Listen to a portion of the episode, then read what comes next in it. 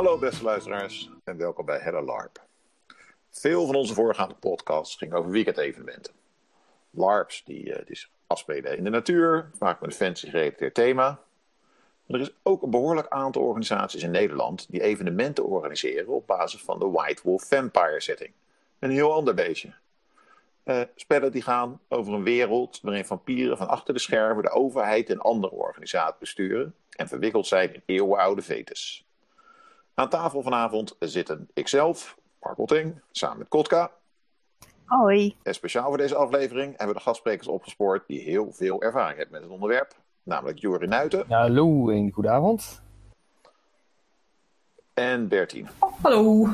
Voordat uh, uh, Jury en Bertine zich verder voorstellen en kunnen uitleggen waarom ze zoveel weten van uh, The World of Darkness en Vampire, wil ik eerst een momentje nemen om alle patrons, donateurs en luisteraars te bedanken. Jullie zorgen ervoor dat wij door kunnen blijven gaan en daar zijn we jullie heel dankbaar voor. Dus bij deze nogmaals, dank jullie wel. Over Jury en Bertine. Kunnen jullie even kort toelichten wie jullie zijn en hoe en waar jullie LARP-spelletjes spelen? Uh, ik ben Juri en ik ben nu als spelleider bij Wolver Darkness, ook NPC's. Ik speel bij VA en ik heb een paar keer bij op uh, Obscures gespeeld. Dus ik doe re met regelmaat speel ik LARP. Ik ben Martien. Ik ben momenteel eigenlijk alleen maar spelleider bij Wolver Darkness. Ik heb in het verleden heb ik um, onder andere Nordic LARPs gespeeld en andere short LARPs. Uh, maar jammer genoeg heb ik tegenwoordig weinig tijd voor andere LARPs. Dus, uh, dus op dit moment is alleen spelleiding. Oké, okay. we hebben een, een paar standaard vragen die we altijd aan onze gasten stellen.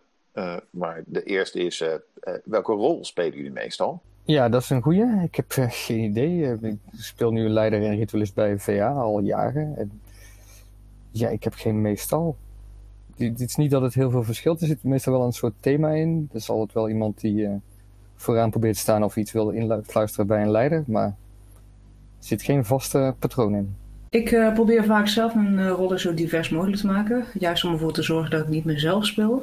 En ik speel eigenlijk graag karakters die ik zelf nog niet eerder in een LARP heb gezien. Uh, ik heb bijvoorbeeld een AIVD-hacker gespeeld. Ik heb bij Vampire speelde ik een hele lange tijd een soort Miss Marple-achtige omaatje. en in Nordics heb ik onbetrouwbare rat onder andere gespeeld. Het lijkt me best wel lastig, een rol spelen dat je hebt nog niet gezien op een LARP. Nou ja, goed, ik ben zelf ben ik, ook schrijver van beroep. Dus het, het, ik vind het op zich vind ik het niet zo heel moeilijk, omdat um, heel veel mensen vallen toch een bepaalde soort um, thema's. En dan ga ik kijken van, is het misschien mogelijk om zo'n thema op een andere manier uh, te spelen. Wat ik ook wel interessant vind, Jori, hoe lang speel jij uh, hetzelfde karakter al bij VA? Nou, uh, Mark, het is heel. Echt, vanaf Summoning 2 speel ik mee. Ik heb mijn karakter twee jaar gespeeld voordat ik stierf. En vanaf die tijd speel ik al hetzelfde karakter. Dus ik, ja, noem het een survivor. Of, ik, ik vind het een heel fijn karakter om te spelen. En als een soort kakkerlak probeer ik dat te blijven spelen. Met alle gevolgen en tegenslagen van dien. Het, volgens mij, al zo lang als ik bij VH kom, zie ik jou het, het, hetzelfde karakter spelen. Uh, ja, dat klopt, Mark. en, en, en, en, en, volgende vraag. Hoe en waar zijn jullie begonnen met LARP-spelletjes? Ik ben begonnen 23 jaar geleden in Engeland bij de The Gathering. Dat is een groot evenement van 2000, 3000 man, wat al een paar jaar bestond. En dat was een heel avontuur, want dan moesten we nog met postwissels moesten we geld overmaken. We moesten een auto huren. Er was maar één iemand die kon rijden. Dat was een uh, heel avontuur. En ik heb de eerste twee dagen van het vijfdaagse evenement echt mijn ogen uitgekeken. Zo, wat gebeurt hier? En Bertine? Ik, uh, ik ben meer dan tien jaar geleden ben ik begonnen bij Wolf Darkness, grappig genoeg. Um, en daar was ik eigenlijk alleen maar binnengerold omdat uh, ik was op een gegeven moment een keertje Magic the Gathering aan het spelen in een spel spelletjewinkel. En toen zei iemand uh, van, uh, goh, zou je misschien dit leuk vinden? En ik dacht van, oh ja, nou ja, het lijkt me ook wel eens een keertje leuk om te uit te proberen. En uh, ja, ik, ik liep toen een avond binnen en ik ben eigenlijk niet meer weggegaan. En een, een laatste vraag. Wat vinden jullie het leukste of raarste aan LARP, de hobby? Of leukste en raarste? Het eh, mooiste, het mooiste aan LARP dat ik stukjes van mezelf kan uitvergroten. Ook de lelijke en de mooie stukjes. En dan kan ik ervaren van, oh ja, dit vind ik lelijk van mezelf. Oh, maar dat is echt niet cool. En de mooie stukjes van mezelf, dus zo kan ik ook zijn. Dus ik kan meerdere kanten van mezelf kan ik gewoon beter of intenser ervaren. Ik vind het zelf heel leuk om andere spelers uit te kunnen dagen. Dat ik, eh, dat ik een ervaring kan neerzetten die andere spelers nog nooit eerder hebben meegemaakt. En dat ik de emoties van andere spelers op zo'n manier kan bespelen. En dat ik ze zo tot het uiterste kan duwen. Met wat ze met hun eigen spel kunnen doen en wat ze met hun eigen rol kunnen doen. Dat vind ik eigenlijk het, ja, het absoluut coolste aan. En dat was de introductie dus van onze gasten. Voor de opname van vanavond is het handig als we eerst even kort de achtergrond toelichten. eh, eh, van waar we het over gaan hebben. Er was, eh op 25 jaar terug, heeft eh, White Wolf een tabletop systeem op de markt gebracht eh, over vampieren, vampire. Ehm, en achter in dat boek eh, stond een klein stukje over hoe je live dat spel kan uitspelen, dat tabletopspel. En daar hebben ze later een regelset voor gemaakt. En dat is wat in de volksmond bekend staat als Mind's Eye Theater. Is het, dat is dus het live-action systeem om eh, Vampire en alle gerelateerde spelletjes, Werewolf en Mage en andere World of Darkness campagnes live mee te kunnen uitspelen. Eh, en een van de eh, eh, eh, evenementenorganisaties in Nederland die draait, die Vampire spelletjes organiseert op basis van het Mind's Eye Theater, is dus Woven Darkness, waar Jure en Bertine vandaan komen. Kunnen jullie daar iets over vertellen, over Woven Darkness, over jullie spel? Een eh, avond Vampire LARP is, natuurlijk, is uiteraard anders dan een heel weekend. We hebben maar vier uur om een stukje verhaal tot leven te wekken. Daarentegen spelen we elke maand op de eerste zaterdag van de maand. Dus onze frequentie is hoger. En gevechten gebeuren bij ons ook met rock, paper, scissors. Dus je hoeft geen echte fighting skills te hebben.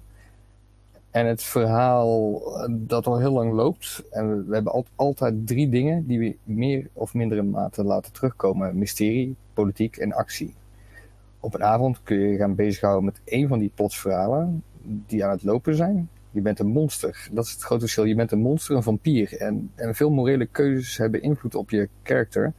En de duistere afspiegeling van de wereld waarin we spelen. En we spelen in de huidige tijd. Dat is ook een verschil met de meeste fancy LARPs die een heel weekend duren. Maar je zegt, je, je doet het dus elke maand vier uur per avond. Eh, en hoe lang draait Woven Darkness al? Sinds eh, Werelddierendag eh, 1997. Oh, dat- Oké. Dus Dat dat is ook echt een heel specifieke datum. Wauw.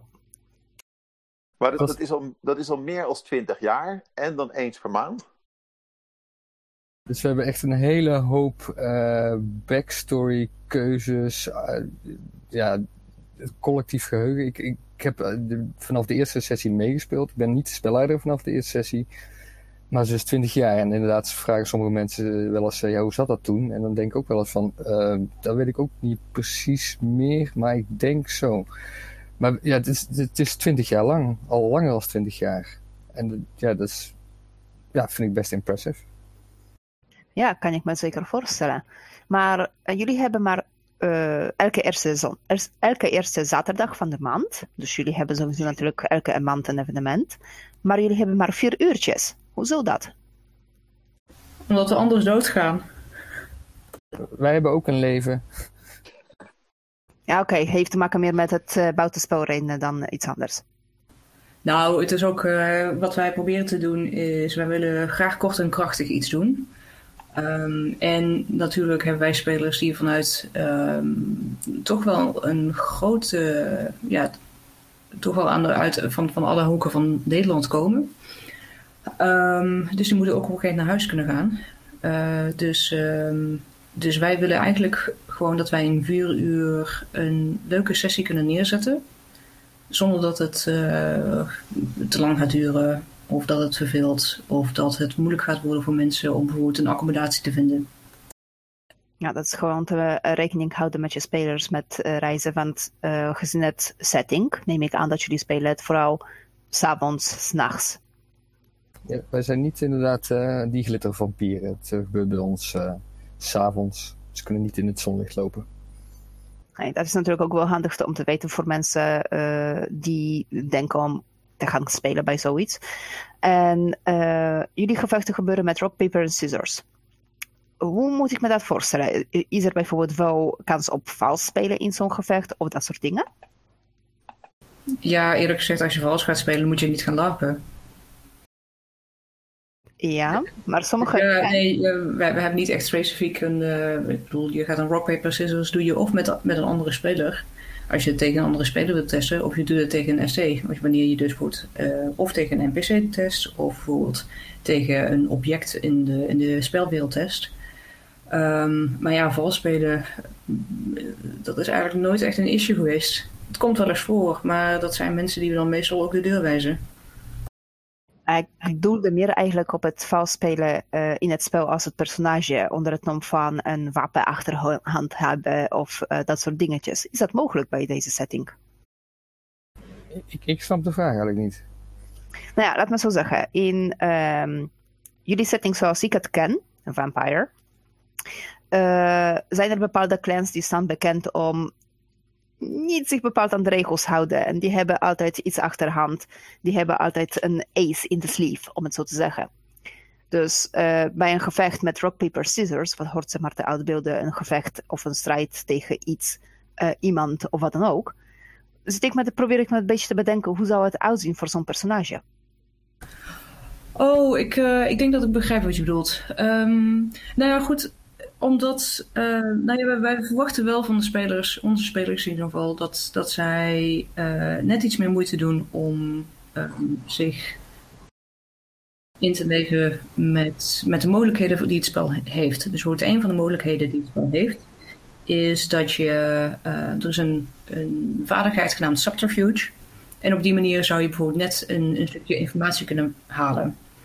Als je die vaardigheid gebruikt op het juiste moment in het spel, ehm, dan, en je wint die test, dan moet die andere speler ook, je ook dat stukje informatie geven. Als je dat niet doet, dan ben je eigenlijk gewoon aan het metagamen. Nou, dat zijn dus jouw dingetjes, wat zijn misschien wel leuk om te weten. Want eh, om zoiets zeg maar achter te komen tijdens het spel zelf, kan misschien al invloed hebben op het personage eh, wat iemand heeft eigenlijk bedacht voor zich. En het is wel fijn om zoiets te weten van, van tevoren, van het kan zoiets voorkomen. Dus dat zijn mensen wel voorbereid om het zo te zeggen, dat er is een bepaalde skill of mogelijkheid dat iemand kan tegen hun gebruiken. En dat het is juist niet met dat gamen. Ah ja, nee, het is inderdaad, ehm, als je, als je Mindside Theater speelt, ehm, wordt er inderdaad van je verwacht dat je eigenlijk zelf eh, volwassen genoeg bent om ehm, eh, dingen te kunnen incasseren. Dus als er inderdaad dingen tegen je gebruikt worden, dat je dat eh, meeneemt in je spel. Ja, maar mensen die larpen langer weten dat dat niet altijd het geval is. Eh, wat ik nog wil toevoegen aan het verhaal over rock, paper, scissors, is dat in praktijk eh, bij de, de, de meeste Minds Eye Theater spelletjes, bij World of Darkness, maar ook bij eh Blue dat is Weerwolf in, eh, in Delft, dat die, het het, eh, mensen spelen hun acties daadwerkelijk uit. En pas als ze er onderling in het spelletje niet uitkomen, worden de cijfertjes en het rock, paper, scissors systeem erbij gepakt. Dat is inderdaad ook de ervaring die wij bij onze spelers hebben. Je hebt nog een, eh, ik heb ooit heb ik, eh, is, er is een serie spelletjes geweest van, die heette Lex Stadionis. Die, die, die, die hadden ook een aantal vampire weekenden. En die hadden het zelfs zover doorgedreven dat ze character sheets uitdeelden met dobbelstenen erbij. Ze zeiden, als je het nou zo ver verknoeit dat je er onderling zo ver niet uitkomt dat je het met cijfers moet gaan uitzoeken, dan ga je met dobbelsteen rollen ook op de keukenvloer. En er is, er is natuurlijk geen dobbelsteen over tafel gegaan uiteindelijk dat weekend. Kriek, kriek. Het, het, het, het rock, paper, scissors systeem heeft de afgelopen 20 jaar zijn dienst bewezen. Uh, maar het wordt inderdaad pas alleen gebruikt als men inderdaad het gevecht aangaat en er niet meer uitkomt. Ja, is het een mooi systeem? Nee, want het is een out-of-game mechanic. Wat bij uh, bijvoorbeeld een fantasy lab, je, slaat op een zwaard met elkaar, of, of je doet een spreuk of een discipline, of je speler tegen speler. je moet daar een bepaalde mechanic voor hebben. En aangezien wij bovennatuurlijke wezens uh, spelen, ja, je, je, je, kan niet iemand dwars door een muur heen slaan. Of ja, je, je kan niet onzichtbaar worden. Of, ja, dus de, de supernatural wordt gedaan met die rock, paper, scissors. Zo'n uh, zo War of Darkness avond, want de meeste van onze luisteraars die, uh, die spelen dus Fantasy LARP. Hoe, uh, hoe ziet dat eruit? Waar kom ik binnenlopen als, als speler? Als je als nieuwe speler binnenkomt lopen, wij spelen over het algemeen in een café, waar ook een zaal bij zit. Um, en aan het begin van de avond proberen wij de zaal altijd zo in te richten alsof het eigenlijk een, een andere setting is. Ehm, dat is dan afhankelijk van waar ehm, eh, het spel op dat moment precies zich plaatsvindt.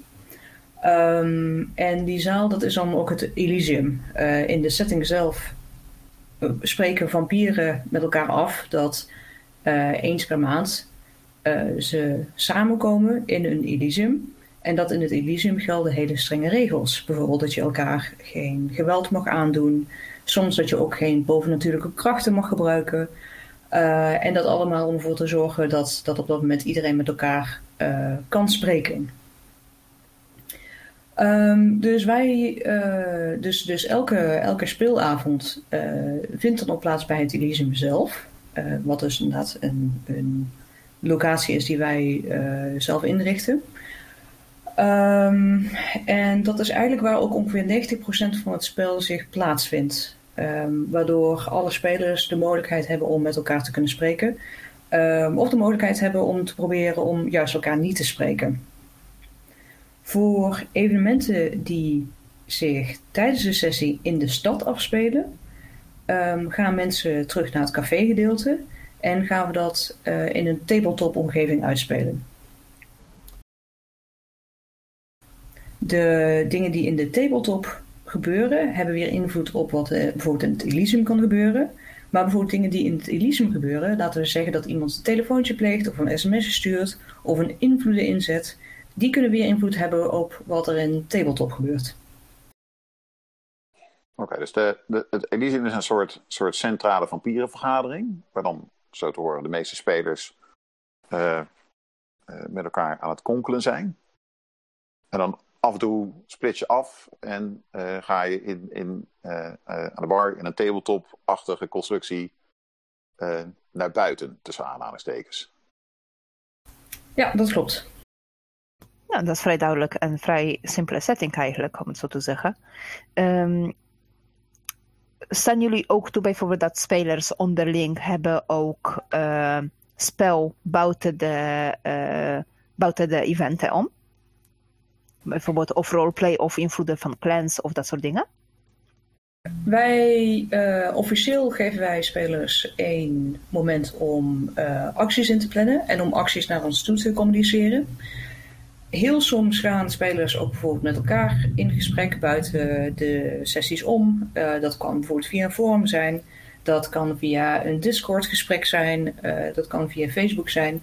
Die dingen die beschouwen wij over het algemeen niet als officiële gebeurtenissen. Maar het is wel een stukje verdieping wat spelers zelf, waar, ze, waar ze zelf de ruimte voor hebben om dat op te zoeken. De enige officiële momenten die wij toestaan om buiten zo'n Elysium-avond invloed te hebben op het spel, is dus via de eenmalige feedbackmoment. Oké, okay, dus zeg maar de roleplay, de karakter verdiepen, karakterontwikkeling. Dat zijn jullie elkaar, met elkaar informeren, uh, inderdaad wat, wat emotioneel spel met elkaar hebben, met goedkeuring van allebei de spelers, vinden we prima. Uh, maar zodra bijvoorbeeld, uh, je hebt disciplines waar je bij elkaars geheugen kan aanpassen, of je inderdaad je invloeden kan inzetten. Ja, dat hebben we liever niet, want dat is via het feedbackmoment. Dus ja, de, informatie delen, afspraken maken, karakterverdieping, elkaar ook buiten het spel leren kennen. Heel graag. Maar inderdaad, de, de, invloed in het spel ligt inderdaad tijdens de sessie. Want het zijn live roleplay. En de feedbackmomenten inderdaad, waardoor je gericht acties kan sturen of, of ja, zaken kan regelen. Ja, dus maar de grote acties, de echt beïnvloedende acties, die zijn echt alleen tijdens het spel. Maar uh, roleplay onderling. Oh, oh, oh, oh, oh, daar, daar is waar het, het kan gebeuren. Maar het kan inderdaad ook gebeuren dat mensen inderdaad al een hele maand een plan aan het uitwerken zijn. Wat gaan we doen? En wie gaan we aanspreken? En uh, ja, zullen we nog iemand bijhalen? Ja, als we iemand bijhalen, dan, dan weet iemand van ons geheim. Dus, dus dat soort dingen gebeuren ook wel buiten de sessies om. Of zelfs het, uh, we beginnen om 7 uur. Zijn mensen welkom. Om 8 uur gaan we beginnen met het spel. Soms heb je wel eens mensen tussen 7 en 8 nog even het laatste puntjes op de i zetten voor een actie van de avond. Dan zie je dus ja, mensen die opeens met elkaar aan het smoezen zijn in een hoekje. En uh, ja, daar kunnen hele mooie dingen uitkomen. Oké, dus zeg maar echt de hele grote acties. Dat is echt alleen tijdens de evenementen eigenlijk. Tijdens het Elysium en zo. Uh, maar... tijdens, tijdens het Elysium en tijdens uh, het eenmalig feedbackmoment. Ja, en uh, onderling gewoon kunnen spelers wel personages laten elkaar leren kennen, verdiepen van die connecties, om het zo te zeggen. Ja, dat klopt. Dat klopt. maar het is omdat eigenlijk de, de, de gameplay in onze LARP is politiek, is vaak player versus player. en daarom moeten wij altijd kunnen zien uh, daarom moet altijd een actie die echt tegen een speler uh, op een speler gefocust is, moet altijd langs ons gaan, zodat wij kunnen zien of het inderdaad eerlijk is, of het volgens de regels gaat. Want ja, anders is het gewoon niet leuk. Mensen kunnen bijvoorbeeld buiten het spel met elkaar afspreken in onze setting. Maar dat kunnen ze bijvoorbeeld doen in een gebied. Maar misschien hebben wij dat gebied in de maand die na de sessie is. Misschien zijn daar weerwolven gaan zitten. Is daar een sabbatnest gaan zitten laten we het helemaal afbranden. Er kan van alles gebeuren. Dus ja, meestal willen we graag weten als mensen buiten het Elysium gaan, of inderdaad dat ze dingen met elkaar afspreken, hou het in ieder geval low-key. Of vertel ons waar het is. Dan weten wij wat er aan de hand is. En dan kunnen we inderdaad ook mensen ook stukjes van het, bijvoorbeeld bespreken in het park af. En dan kunnen wij zeggen, nou in het park, terwijl jullie daar hebben gepraat, als we dat terugkoppelen in de feedback, we hebben met elkaar gesproken daar in het park. Dan krijgen we een kleine, soms wel eens een kleine samenvatting. En dan kunnen we inderdaad zeggen, nou, terwijl jullie aan het praten zijn, hebben nu een stuk of vier personen die aan de schaduw de stad binnenlopen. Zo kunnen we ook al stukjes plot of stukjes informatie over plot al in het spel brengen. Ja, dat is wel een leuke uh, mogelijkheid voor jullie. Zeker voor spelleiding en uh, NPC's, om het zo te zeggen. Dan kunnen jullie al aangeven van, hé, hey, dan zag jullie die. En die zag er zo eruit, of dat soort dingen, of jullie hebben iets gemerkt. Zo kan je het ook tenminste gebruiken.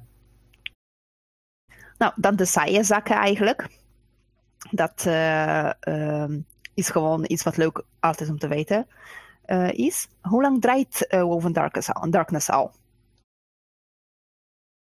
Zoals ik al tegen Mark gekscherend zei, sinds 4 oktober 1997. Ze, ze, zijn begonnen, de toenmalige spelleiding, in een anti-kraak schoolgebouw. Met een kelder erin, zelfs met water, waar er nog water in stond. We konden de halve school konden gebruiken, dus gangen. Het was echt een schitterende locatie. Maar ja, op een gegeven moment houdt het op. En dan zijn we in uh, cafés gaan spelen. En zaaltjes in cafés. Uh, ik wil even zeggen dat ik de toenmalige spelleiders uh, daarvoor zeer dankbaar zijn dat ze dit avontuur uh, überhaupt aandurfden. Want het is een best zware setting. En één keer per maand moet je elke keer weer vier uur verhaal neerzetten wat gewoon doorloopt. Ja, klopt. En uh, hoe was het begonnen überhaupt? Wie, heeft, uh, wie had het idee om uh, Woven Darkness te starten? Was het een idee zoals de meest langlopende LARPs zijn ondertussen geweest? Een idee op een verjaardag of tijdens een gesprekje? Dan moet ik gaan gokken. Maar wat ik van een van de spelleiders heb gehoord, die hebben een paar keer gespeeld in Maastricht tijdens een Vampire LARP die daar een hele tijd gelopen heeft. En die is toen gaan studeren in Tilburg. En met een aantal andere mensen uh, hebben ze gezeten bij een LARP-vereniging die nog, ook nog steeds bestaat. Die bestaat net iets langer als ons. Bij Amphibion. Onze statuten zijn ook, komen heel stuk overeen met Amphibion. En mensen vanuit Amphibion, een paar, hebben dat opgezet. Allemaal studenten.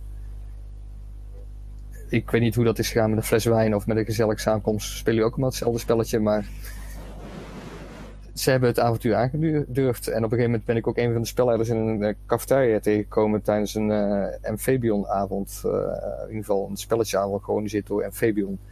Oh ja, speel jij het kaartspel van Vampire? Oh, zou je ook een keer LARP willen spelen? Ik zei ja, heel graag. En dan sta je dan in oktober bij een schoolgebouwtje. die half verlaten is en met water onderlopen. Ja, precies, ja. Ja, dat was, oh, dat was echt zo'n mooie locatie. Ze hadden een, een binnenplaats en die was helemaal overwoekerd met metershoog onkruid. Dus tussen tegens door stond dat onkruid omhoog. En er straalde dan van buiten, van binnenuit de lampen op. Eh, en daar, daar liep je dan doorheen te smoezen, zeg maar. Het was, het was echt gof als de schurft. Het was fantastisch, zeker voor die tijd. Ik wou net zeggen, dat uh, rinkelt mijn innerlijke assassin uh, mindsetting van meterhoge onkruid. Dat is perfecte schuilplaats en zo. ja, het, het, het was het, minder goed om te stoppen. En sowieso, zeg maar, het is een daglicht, dat stond ik er ook. Dat ik dacht, hé, hey, volgens mij zijn het allemaal platen asbest waar ik nu op sta. Oeps. ja, Lekker. Ja. Er was wel een bloederig begin van, van de eerste sessie. Er was een over overdracht van de macht. Nou ja, overdracht. De oude prins, die uh, moest geëxecuteerd worden. Uh, mensen werden wel van tevoren gewaarschuwd. Uh, want er ging een echt, in ieder geval een dierenhart ging uit, ja, het hart werd uit de vampier getrokken, maar werd van tevoren wel even gemeld. Goh, kun je daar niet tegen? Zeg het dan even, dan kun je nu de ruimte nog verlaten. En het hart werd, het levend hart werd uit, uit die vampier gerukt. En toen kwam er een nieuwe prins. Waren veel mensen trouwens niet meer. waren veel mensen die hadden zoiets van: ik uh, ga even ergens anders zitten? Een stuk of vijf, zes. Maar dat is ook gewoon prima. Dat, ik bedoel, het is een. De, de, de Mind's Eye Theater en uh, dit, uh, Vampire the Masquerade is een game of personal horror. Maar we zijn geen, geen spel van het personal trauma. Dat, dat niet. Dus het is altijd nee, precies. Nee, maar vandaar dat ik heb zoiets van, ja, als je gaat eigenlijk in zo'n setting stappen, dan verwacht je wel enigszins eigenlijk horror. Dus je weet dat er komt bloed, want hè, vampieren, je weet dat er zou uh, bloederige dingen gebeuren en gevechten om dominantie. Want daar staat het spel en de uh, wereld van Vampire the Masquerade, et cetera, uh, bekend om, heel simpel gezegd. Ja, maar het is wat wij wel eens zien, is dat mensen weten waar ze aan beginnen. Dus inderdaad, het is een horror setting. Maar dan spelen ze een karakter wat, ze, wat, wat bepaalde dingen in hun ophaalt. Waar ze nog niet eerder bij hebben stilgestaan. En, en de context van Vampire maakt dan net iets realistischer, net iets erger, net iets uh, indrukwekkender. Dus uh, wij hebben zoiets van, ja weet je, kijk op elk moment kun jij inderdaad gewoon zeggen van nee, dit, dit gaat mij net iets te ver, ik moet even pauze nemen. Of ik moet gewoon even wegkijken. Dat is voor ons is dat gewoon volledig acceptabel. Ja, maar dat is sowieso gewoon een normale iets in een uh, LARP-wereld. Dat is uh, iets wat was al vaak genoeg besproken hier in deze uh, podcast ook. Onder het nom van hoe ga je om met persoonlijke trauma's, hoe ga je om met enge dingen, et cetera, et cetera. Het is een dingetje wat bij horror-LARPs misschien juist de meeste mensen weghoudt. als ze niet weten zeker of ze kunnen het aan hebben, dat ze het aan kunnen. Ja, die mensen blijven dan gewoon weg. Maar het is ook goed, want het zorgt ervoor dat mensen weten tenminste hun eigen grenzen.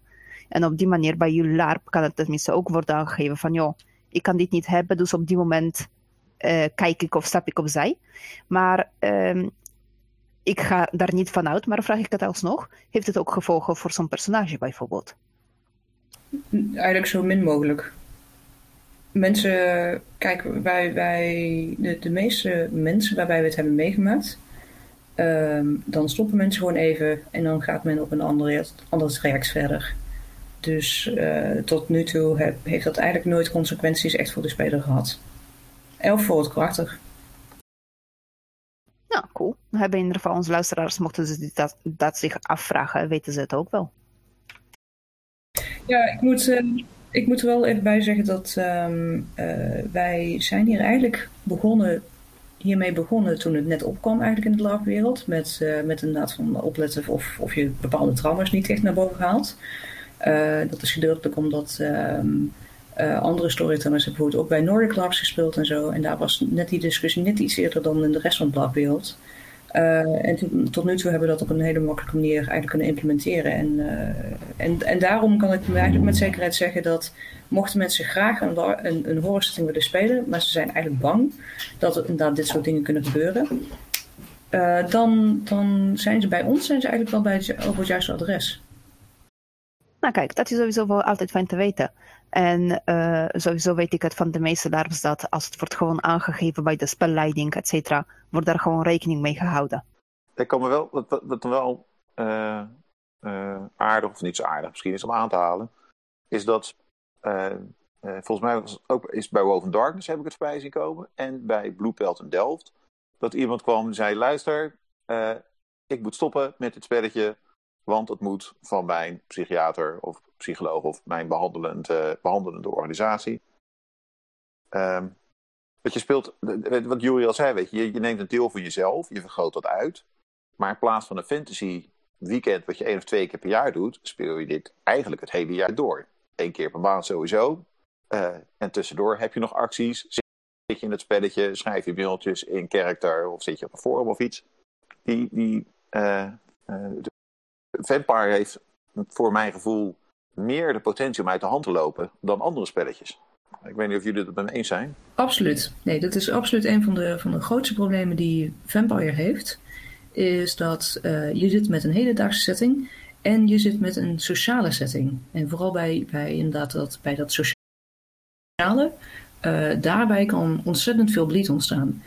Um, en daarom proberen wij eigenlijk zo snel mogelijk uh, dingen aan te pakken, of in ieder geval dingen uh, uh, te bespreken, zodat we, zodat we wel een leuke tijd hebben met elkaar. en dat mensen het, het, leuke gedeelte van de horror en van de, van de sociale stress, zou je kunnen zeggen, kunnen ervaren. maar dat inderdaad, dat we geen, geen momenten krijgen waarbij iemand zou moeten zeggen om, nou ja, ik moet stoppen, want mijn psycholoog zegt dat, ik, dat het niet goed voor me is. Dat proberen we dus eigenlijk zo snel mogelijk uh, in de kiem te smoren. Nou ja, ik kan me wel voorstellen dat inderdaad bij een uh, maandelijkse event, ook al is het maar vier uurtjes, uh, de bleed is inderdaad best wel ernstig. Zeker als je bedenkt dat, ja, je speelt vier uurtjes, maar er is zeker wat vooraf, voorbereiding. Het moment dat je bent je kleding kan het klaarleggen voor het event, begint eigenlijk al het in het personage stappen en dat soort dingen. Dus ik kan het me best wel voorstellen dat voor sommige mensen is het misschien net iets te pittig. Ja, ja, dat klopt helemaal. Um, maar ik denk dat, dat uh, sowieso, wij hebben eigenlijk, uh, wij beginnen, uh, officieel beginnen we inderdaad om 8 uur, maar vanaf 7 uur is in inloop. En wat wij zien is, is dat vanaf 7 uur gaan mensen even met elkaar praten, gaan ze toch even een drankje met elkaar drinken. Dan is er volgens die 4 uur aan LARP. En daarna blijven mensen nog ongeveer een uur of twee uur achter om inderdaad de sessie met elkaar te bespreken, om ook weer een drankje met elkaar te drinken. Uh, om net even de wat spannende dingen, om die toch even te benoemen. En daardoor krijgen we wel een, um, een sfeer waarbij het uh, minder eng is om uh, dit soort stressvolle dingen te ondernemen. Want um, je, je hebt eigenlijk een soort van nazorg met elkaar. Ja, je hebt een afsluiting van een event. En nazorg is eigenlijk best wel een goede term hiervoor, want dat zorgt namelijk voor de afsluiting uh, van een evenement. En dat is iets wat, moet ik wel zeggen, mis ik bij de meeste uh, LARP-events wel. Uh, meestal gebeurt het wel online, maar ja, dat is toch niet hetzelfde. en, en daarom proberen wij eigenlijk bij elke nieuwe speler te zeggen van probeer toch nog ongeveer een uurtje nadat de sessie is afgelopen na te blijven, want dan, dan kunnen we daar met elkaar praten. Uh, dan heb je die nazorg die juist eigenlijk essentieel is om echt te kunnen genieten van het spel. Nog even een mooie afsluiting van event, avondje, dat soort dingen. Dit, dit doen de andere Minds Eye Theater spelletjes trouwens ook. Weerwolf, dat loopt helemaal uit de klauwen. Die moeten om vijf uur worden uit de, uh, uit de, in Delft uit hun de locatie geveegd.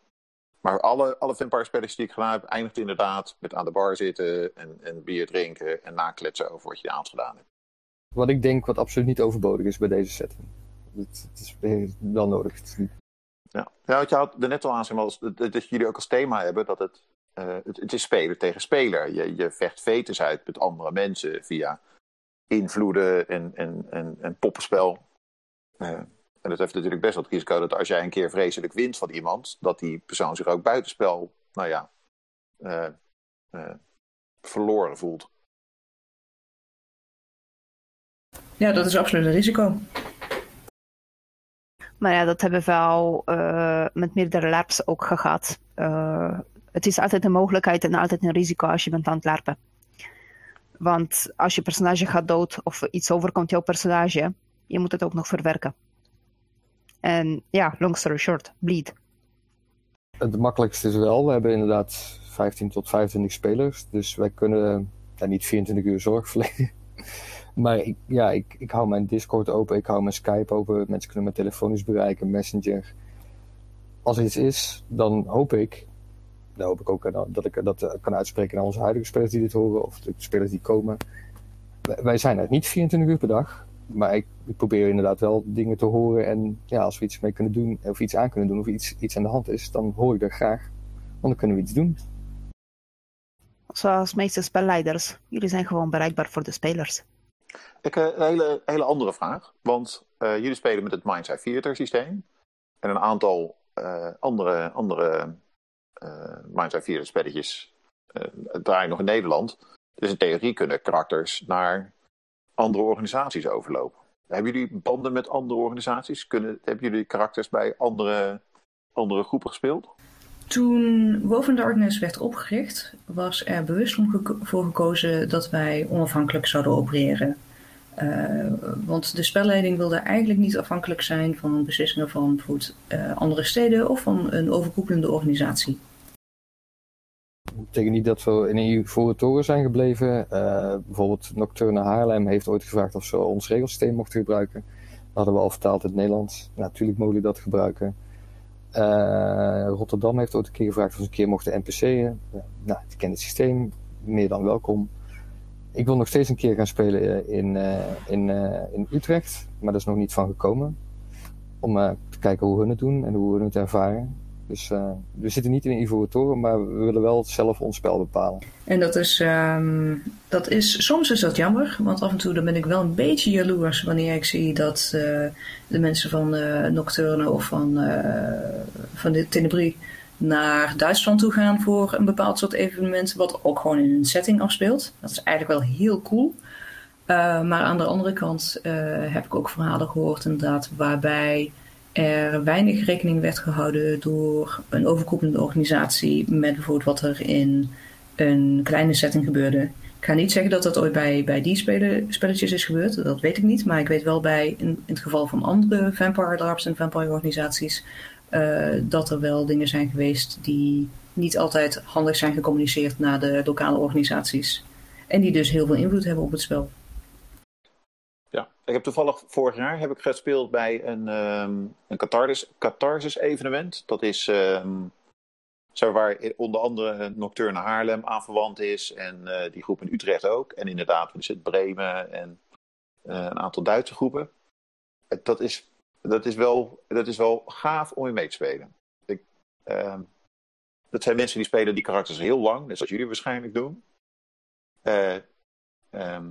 En als ik, daar dus binnen met een nieuw karakter. En je wordt volledig onder tafel gespeeld. Die mensen die zijn zo goed geworden in dat spelletje ondertussen. Dat hele status gebeuren, dat zit er zo knap in. Het is eh, absoluut de moeite waard om een keer te spelen. We hebben mensen binnen gehad eh, die nog geen drie woorden voor publiek konden spreken. En die zie je in, eh, nou, misschien soms zelfs al drie maanden of binnen anderhalf jaar zie je die opeens zichzelf zo erg ontplooien dat je denkt van, ja, dat is heel mooi. Ik vind het fijn dat inderdaad, ja, of inderdaad je snapt hoe het spelletje zit, of je snapt hoe een situ- sociale situatie in elkaar zit, of ik, ik kan nu dingen in, ja, in de veilige omgeving die wij bieden. En dat is, dat is wel mooi om te zien. Ja, eh, heel kort, want welke, welke andere groepen spelen er nog? We hebben, eh jullie haalden al Nocturne Haarlem aan. Je hebt ehm, eh, die groep in Utrecht. Dat is, Trajecten Tenebris in Utrecht. Ja. En heb je in Delft heb je nog Bluepelt Weerwolf. Eh, en die gaan ook al een tijdje mee. Wist je trouwens dat... eh, eh, ik heb ooit geholpen met de opzet van, van Bluepelt. Die hebben eigenlijk... Is dat spelletje begonnen omdat wij Woven Darkness speelden. En wij de manier waarop jullie dingen aanvlogen, waarop de spelleiders de, de avonden aanvlogen, dat vonden wij zo leuk dat we dachten, wij willen ook een spelletje op die manier gaan doen. Dat is Bluepelt geworden. En, en je hoeft niet een heel eind te reizen. En, en dat, ja. Want ik heb, ja, dat is minder interessant natuurlijk voor de podcast, maar Woven Darkness, dan zaten we met z'n zessen, laden we ons in Delft in, in een oud klein Citroën, eh, Citroënnetje, een, een AX.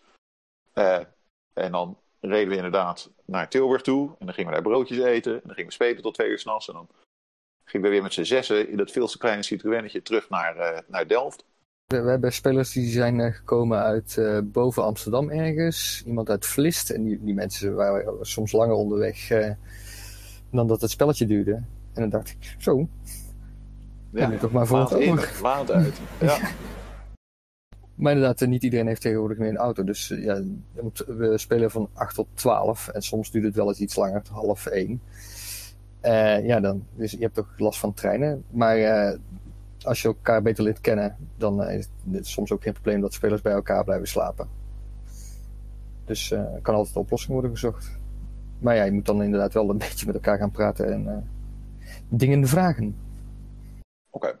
Kun jij ehm, ehm, eh, wat, wat, zo'n avond van 8 tot 12? Jullie hebben al een paar keer dingen aangehaald. Kun je proberen in, in wat voorbeelden te beschrijven hoe zo'n avond eruit zou zien als ik bij jullie kon spelen? Wat, wat maak ik mee als karakter? Wat kan ik doen? Nou ja, je hebt eh, net je feedback teruggekregen. En eh, in je feedback blijkt dat eh, de juwelier waarvan je denkt dat hij iets met de georganiseerde misdaad te maken heeft, blijkt nu in jouw zak te zitten. Die heb je nodig, want je hebt het vermoeden dat de persoon die jou voor dood heeft achtergelaten een van de crime bosses is.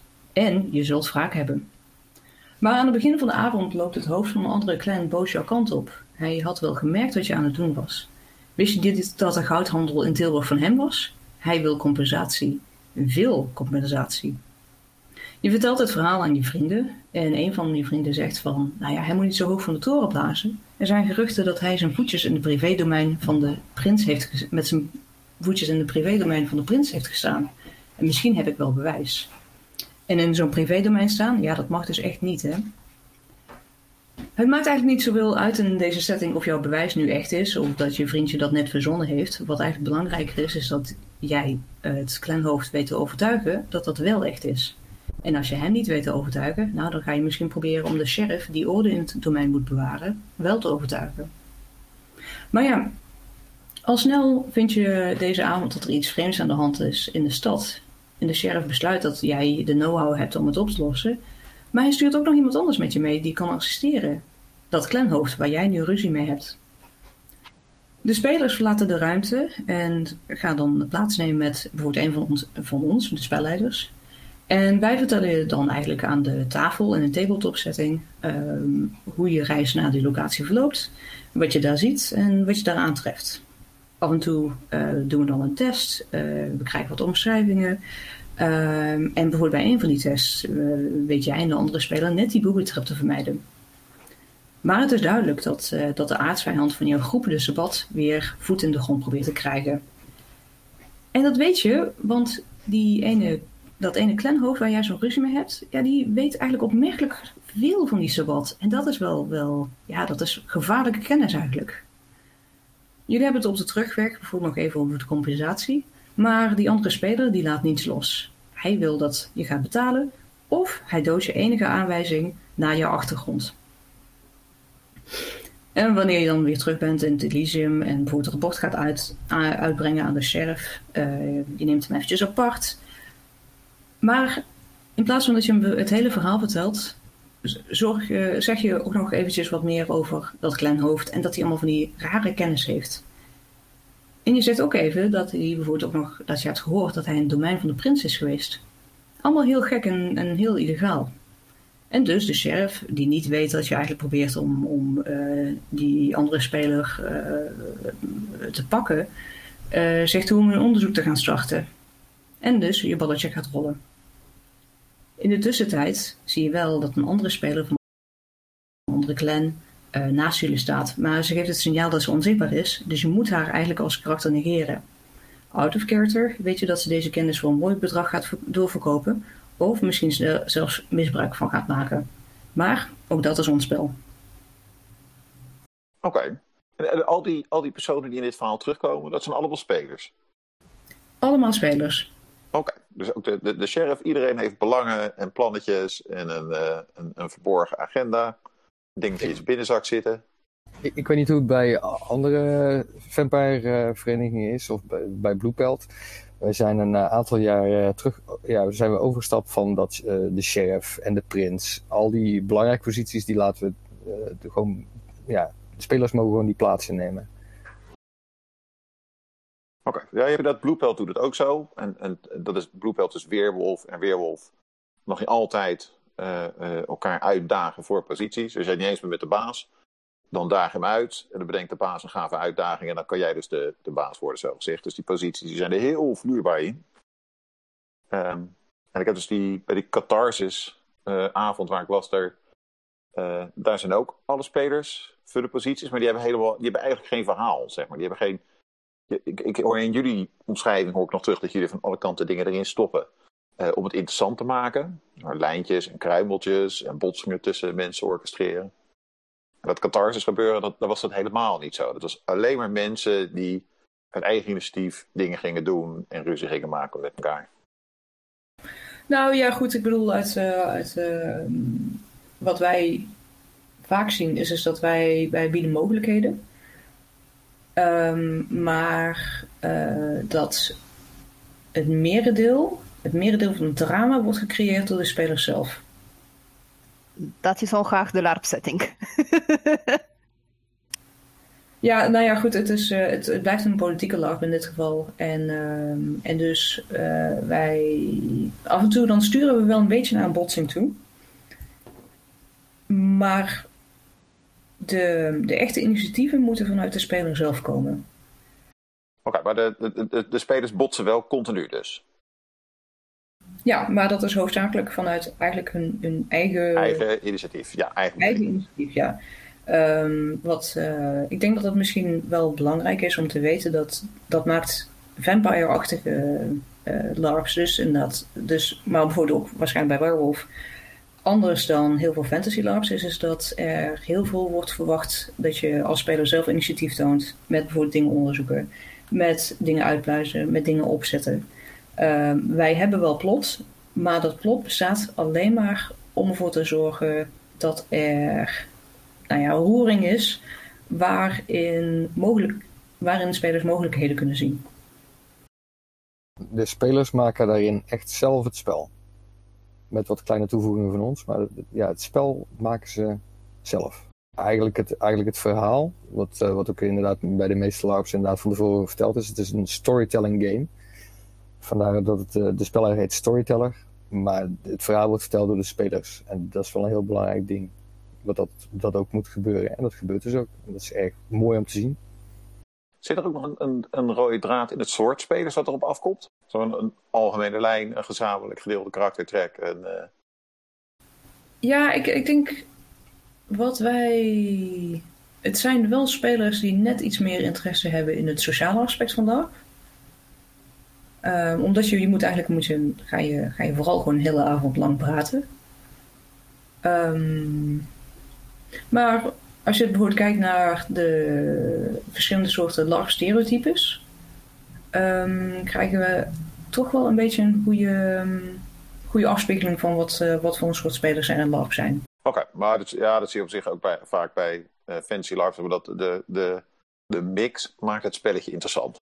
Ja, het is ehm, wat misschien eh, wel iets unieker is bij, nou ja, bij, bij het soort kleine LARP zoals, eh, zoals Wolf in Darkness. Is dat eh, mensen die bijvoorbeeld niet een heel weekend weg kunnen zijn, of die gewoon lichamelijk een heel weekend niet aan kun- kunnen, zij kunnen wel bij ons terecht. En zo even voor onze luisteraars ook misschien handig om te weten, wat is het verschil voor jullie tussen de storyteller en een spelleider? Want eh, jullie maken daar best wel een punt van dat het iets anders is. Ik, ik stip hem aan. Eh, het is de benoeming. Maar eh, hoe heet het? White Wolf heeft, altijd, heeft het altijd storyteller ge- genoemd. Omdat dat, dat heel hard naar voren wou laten komen. Het, het samen een verhaal vertellen. De story around the campfire. Het verhaal rond het kampvuur. Wat je samen vertelt. Oké, nou, dat is duidelijk. Ja, dat was, toen, destijds was het ook wel een beetje om zich af te kunnen duwen van eh Dungeons and Dragons. Uh, wat een, een, setting is die veel meer uh, gebaseerd was op, op regels en op strategie en dat soort dingen. En White Wolf wilde zich onderscheiden door juist te zeggen van nee, wij, wij willen graag het verhandelde gedeelte van, van roleplaying games wat wij naar voren halen. En daarom heet heet, heet de spelleiding binnen World of Darkness settings Storytellers. Nou, dat is in ieder geval duidelijk een verschil. Ook een beetje voor uh, mensen die zouden hebben zoiets van, hè, wat is dit nou weer? Want uh, ja, als iemand hoort storyteller, dan denken ze misschien gelijk aan iets uh, helemaal anders natuurlijk. nou, in principe dan heb ik geen vragen meer. Mark, heb jij nog vragen? misschien heel kort. Je had het, aan het begin van de avond krijg je een feedback dingetje. Um aan het einde van de avond is het spelletje met invloeden afgelopen, zou ik zeggen. Welke invloed je op de spelwereld kan hebben. Eh, tussen de sessie, de sessie die ik gespeeld heb en de komende sessie heb je de mogelijkheid om je invloeden te gebruiken, om uh, informatie te vergaren, om uh, eh, XP uit te geven. En al die punten gebeuren in feedback. En daar, okay. kunnen, kunnen ook vragen in staan, zo van, goh, ik snap het niet, kun je het even uitleggen? Ik wil graag hier XP uitgeven. Uh, mijn invloeden in de, de bureaucratie eh, gaan uh, de algemene bepalingen van de stad aanpassen. En ze kunnen tot 15 punten insturen en dat met de redelijkheid van wat, ze, wat je in een maand kan doen. Zodat ze invloed kunnen hebben op het verloop van het verhaal tussen de sessie die geweest is en de sessie die gaat komen. Wow, ze kunnen, als in, je kan 15 insturen of 15 punten dat, uh, spelregelpuntjes? Nee, uh, hoe bedoel je spelregelpuntjes? Ja, als in, zeg maar, het, het, het, uh, je maakt je karakter met, met puntjes die je uitgeeft. Ehm, je kan een aantal punten in invloeden stoppen. Bedoel je dat je 15 punten... Oh, nee, nee, nee. V 15 losstaande acties. Juist, 15 losstaande acties. Wauw, oké. Maar dan krijgen we niet hele boekwerken na elke sessie toegestuurd? Ja. kan ik me wel voorstellen dat 15 acties zijn enigszins eigenlijk wel een normale iets. Als je bedenkt dat je hebt ten eerste een maand tussen. En uh, ten tweede, als je hebt als vampier zijnde best wel een netwerk om te beheersen of mee te omgaan of iets ermee te doen. Wat ik ook denk, als ik een heel boekwerk zie, dan betekent dus dat die speler dus in, in die maand die dus verloopt, zou zeggen, die speler heeft gewoon tijd ingestopt. En dan zie je inderdaad zo, oké, fijn dat je inderdaad participeert, dat je meedoet met ons spelletje, dat je inderdaad invloed wil uitoefenen op het spelletje, dat, dat je meedoet met het verhaal. Dus dat vind ik altijd wel mooi om te zien. Ook al is het heel veel tekst. Ja, je ziet gewoon echt de, de, de toewijding van de speler een beetje daarmee. Dat is wel zo, ja. Ik kan me ook voorstellen dat het waardevolle ingoed geeft aan jou als spelleider om uh, stukken verhaal mee te schrijven of scènes voor te bereiden voor die vol. Met, met, als side, met als side note, het is niet verplicht. Zelfs als je geen feedback instuurt, kun je nog steeds meedoen met een sessie. Je kunt nog steeds invloed uitoefenen op het spel. Ja, cool. Ja, het is, uh, het is, we willen niet dat spelers echt het gevoel hebben dat ze huiswerk moeten doen. Kijk, het, het, blijft, het blijft een hobby, hè? Het blijft een spelletje. Um, maar ik heb zelf meegemaakt, ik heb eerder als spel, speler heb ik meegedaan. En uh, het geeft wel een, een, extra toevoeging als je toch nog tijdens die, die maand gaat proberen van... oh ja, ik ga toch even onderzoeken wat dat nou precies is. Of ziet van, hmm, hoe zit het nou eigenlijk met dat, met dat ene bedrijf wat opeens um, populair aan het worden is? Zit daar misschien iemand achter? Dat is net dat, dat ene stukje extra informatie die bijvoorbeeld zo'n sessie net iets rijker kan maken. En, en uh, qua instappen, want het, het, het spel speelt zich af in de huidige tijd. En ik hoorde jullie al karaktertypes aanhalen die ook klinken als mensen die ik nu over straat zie lopen. Dus dat klinkt alsof ik, als ik zou willen instappen bij Woven Darkness, dat ik qua kleding en dergelijke, dat hoeft niet heel duur te zijn. Nee, de meeste mensen halen iets uit een tweedehandswinkel. Nou ja, dat weet ik ook bijvoorbeeld wel van vrienden van mij die uh, spelen bij die andere LARPs, uh, Vampire LARPs. Uh, hun setting speelt ook in het nu en vandaag en hier.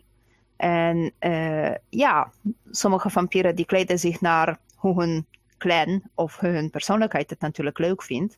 En hè, als een vampier ben je best wel machtig, et cetera, et cetera. Dus je kan het misschien wel leuk laten zien in je kleding.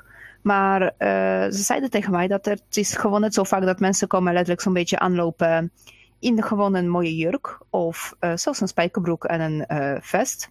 Om het zo te zeggen, als het bij je karakter past. Maar in principe, je draagt moderne kleding. Tenzij je hebt iemand die zich kei en kei vasthoudt aan de oude tradities, aan de stijlen en zo. Dus dat kan ik me best wel voorstellen, voorstellen bijvoorbeeld. Ja, ja, ik had op die, die catharsis uh, sessie, daar zag ik allemaal mensen in, in uh, laat 19e eeuw, Victoriaanse kleding. En... Ja. Qua instappen en uh, hoe het, investeringen om bij ons te komen spelen, is het je, je, je, je, tijd, die vier, vier uur spelplezier. Dat, dat, ja, dat krijg je allemaal terug.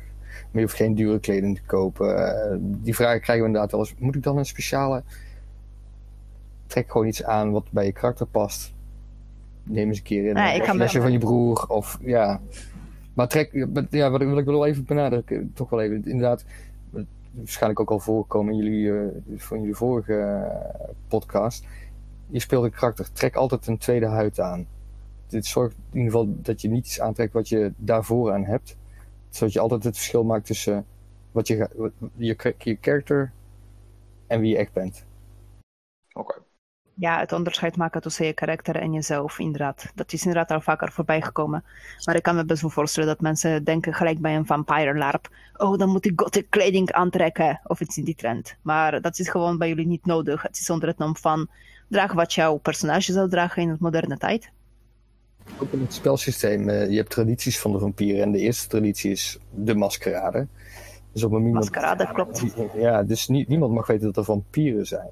Dus als iemand zou binnenstappen, moeten ze niet meteen denken: wat oh, is leuk, waarom hebben al die mensen 18e eeuwse kleding aan? Dit is een beetje vreemd.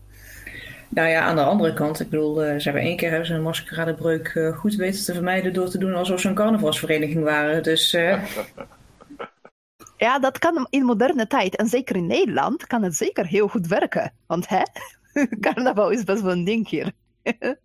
Ik, ik, kan me herinneren, in Weerwolf heb je ook zo'n soort regel. Dat in een van de eerste uh, sessies van, de, van het Bloepeld verhaal ging het, uh, ging het mis en werd hun versie van de maskerade doorbroken. En we hadden, hadden we nieuwsartikelen geschreven over een jeugdbende in bontjassen. Dat waren oh, wow. de, de, weerwolven die, uh, die over straat denderden, wat niet de bedoeling was. Cool.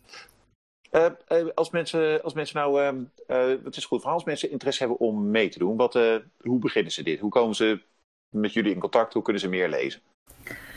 Wij hebben een website, wovendarkness.com. En wij hebben ook een e-mailadres wat, waar mensen gewoon een e-mailtje naar kunnen sturen. En dat is info.wovendarkness.com. Het enige wat je hoeft te doen is een e-mailtje naar ons te sturen met uh, wie je bent, um, welke ervaring in het dorp je eigenlijk al hebt, want dat is handig voor ons om te weten. Uh, en of je het leuk lijkt om zelf met een karakter te komen, uh, of of je een van onze voorgeschreven karakters zou willen spelen. Oké, en als je, als je zelf een idee zou willen bedenken, nog, nog tips, laatste dingetjes? Ja, mijn, mijn grootste tip is eigenlijk: um, ga kijken naar wat voor een soort karakter jou echt heel cool lijkt om te spelen. Wil je, wil je een soort van Walter White spelen? Wil je uh, een, een karakter uit Game of Thrones, maar dan de moderne tijd spelen? Dat zijn allemaal mogelijkheden. Uh, maar ga, ga even kijken naar iets wat, wat jou aanspreekt. En uh, ga dan nadenken hoe, hoe je dat in, in onze setting zou kunnen neerzetten. Dus in principe jullie hebben geen website waar bijvoorbeeld een regelsysteem of dat soort dingen staan, of wel? Ja, die website, ja. um, we hebben een website, dat is dus wovendarkness.com. Ehm, maar uh, die moeten wij nog eventjes weer goed in de lucht krijgen. Uh, het regelsysteem kun je daar wel terugvinden en je kunt daar ons e-mailadres terugvinden. Kijk, dan hebben mensen in ieder geval ook iets beetje van ik wil wel even snuffelen voordat ik ga een e-mailtje sturen. dat is ik kijk heel erg koud aan de boom, dus ik heb zoiets van een website kijken, wat staat daarop? En vind ik het boeiend? Zo ja, dan gaat het verder. Zo niet, dan heb je geen contact gelegd, om het zo te zeggen. Mensen kunnen raar zijn wat dat betreft. Mijn advies is, uh, maar dat ja, het is eenzelfde overweging, maar kies wel iets wat je iets van je afstaat. Het hoeft niet heel erg vervreemd van je af te staan zodat e- eventuele heftige keuze of gevoelens niet te dicht bij jezelf komen te staan. En het mooiste is het om het gewoon een keer te proberen. Een eh, monster met gevoelens te kunnen spelen.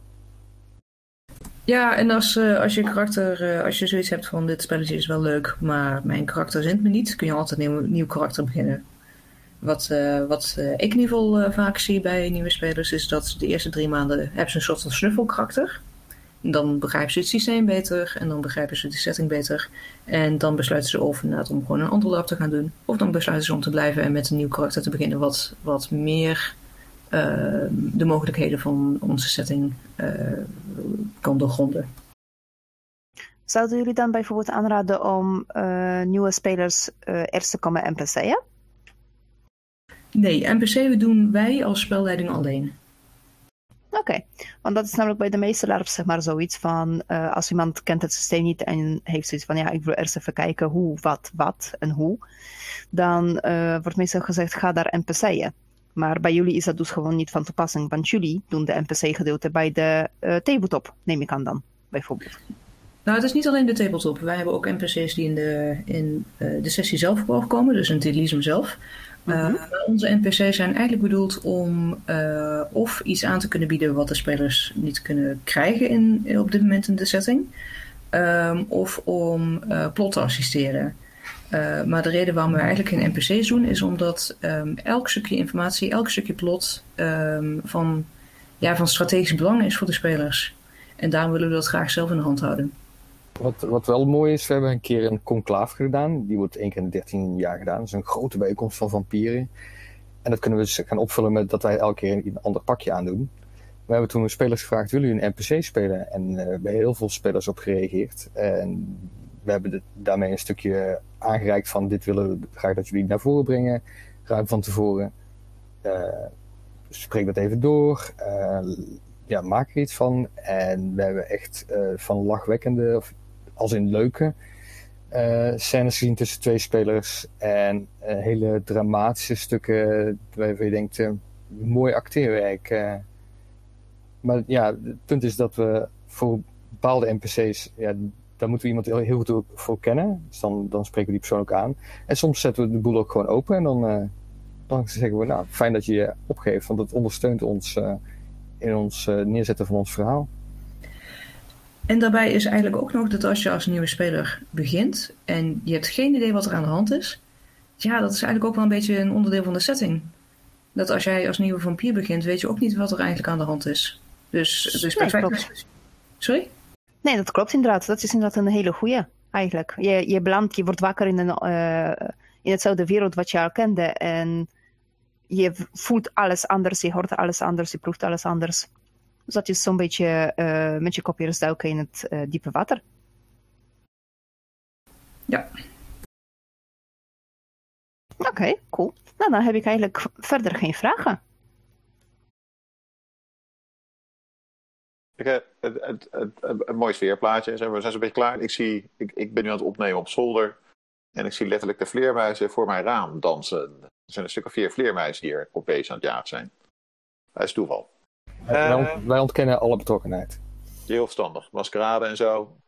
Ik, uh, uh, volgens mij gaan wij jullie vreselijk bedanken voor dit uitstekende verhaal. En gaan we afsluiten. Hé hey Markie, heb je ramen wel dicht hè? Ik heb, als ik een paar dagen mis en daarna alleen maar s'nachts wil opnemen, dan ontkent Jury nog steeds alles. Ja, ja. ik zou wel morgenochtend even je nek checken. Ook. Het is niet, een, niet, niet mijn favoriete plek om te bijten. Ik wil net zeggen, eigenlijk handen en nek of uh, benen zijn meer voor de hand liggen. Die steken meestal onder de deken uit en zo, toch? Ik heb geen idee waar je het over hebt. Nee. Ook nou. Voordat we Mark helemaal gaan de boom injagen. Laten we nou... Deze podcast staat en valt met onze luisteraars. Dus als je verhalen voor ons hebt, of tips, of leuke onderwerpen, stuur ze ons toe via onze Facebookpagina of per e-mail. Wie weet zien we jou in de nabije toekomst wel een aflevering voorbij komen, of jouw woorden of ideeën. Wil je nu dat in de toekomst deze podcast blijft staan en beter wordt? Denk de bijvoorbeeld eens aan om een donatie naar ons te doen. je niks kunt missen, kun je ons nog steeds helpen door over onze podcast te vertellen aan al je LARP-vriendjes en aan je niet-LARP-vriendjes. Tot volgende week.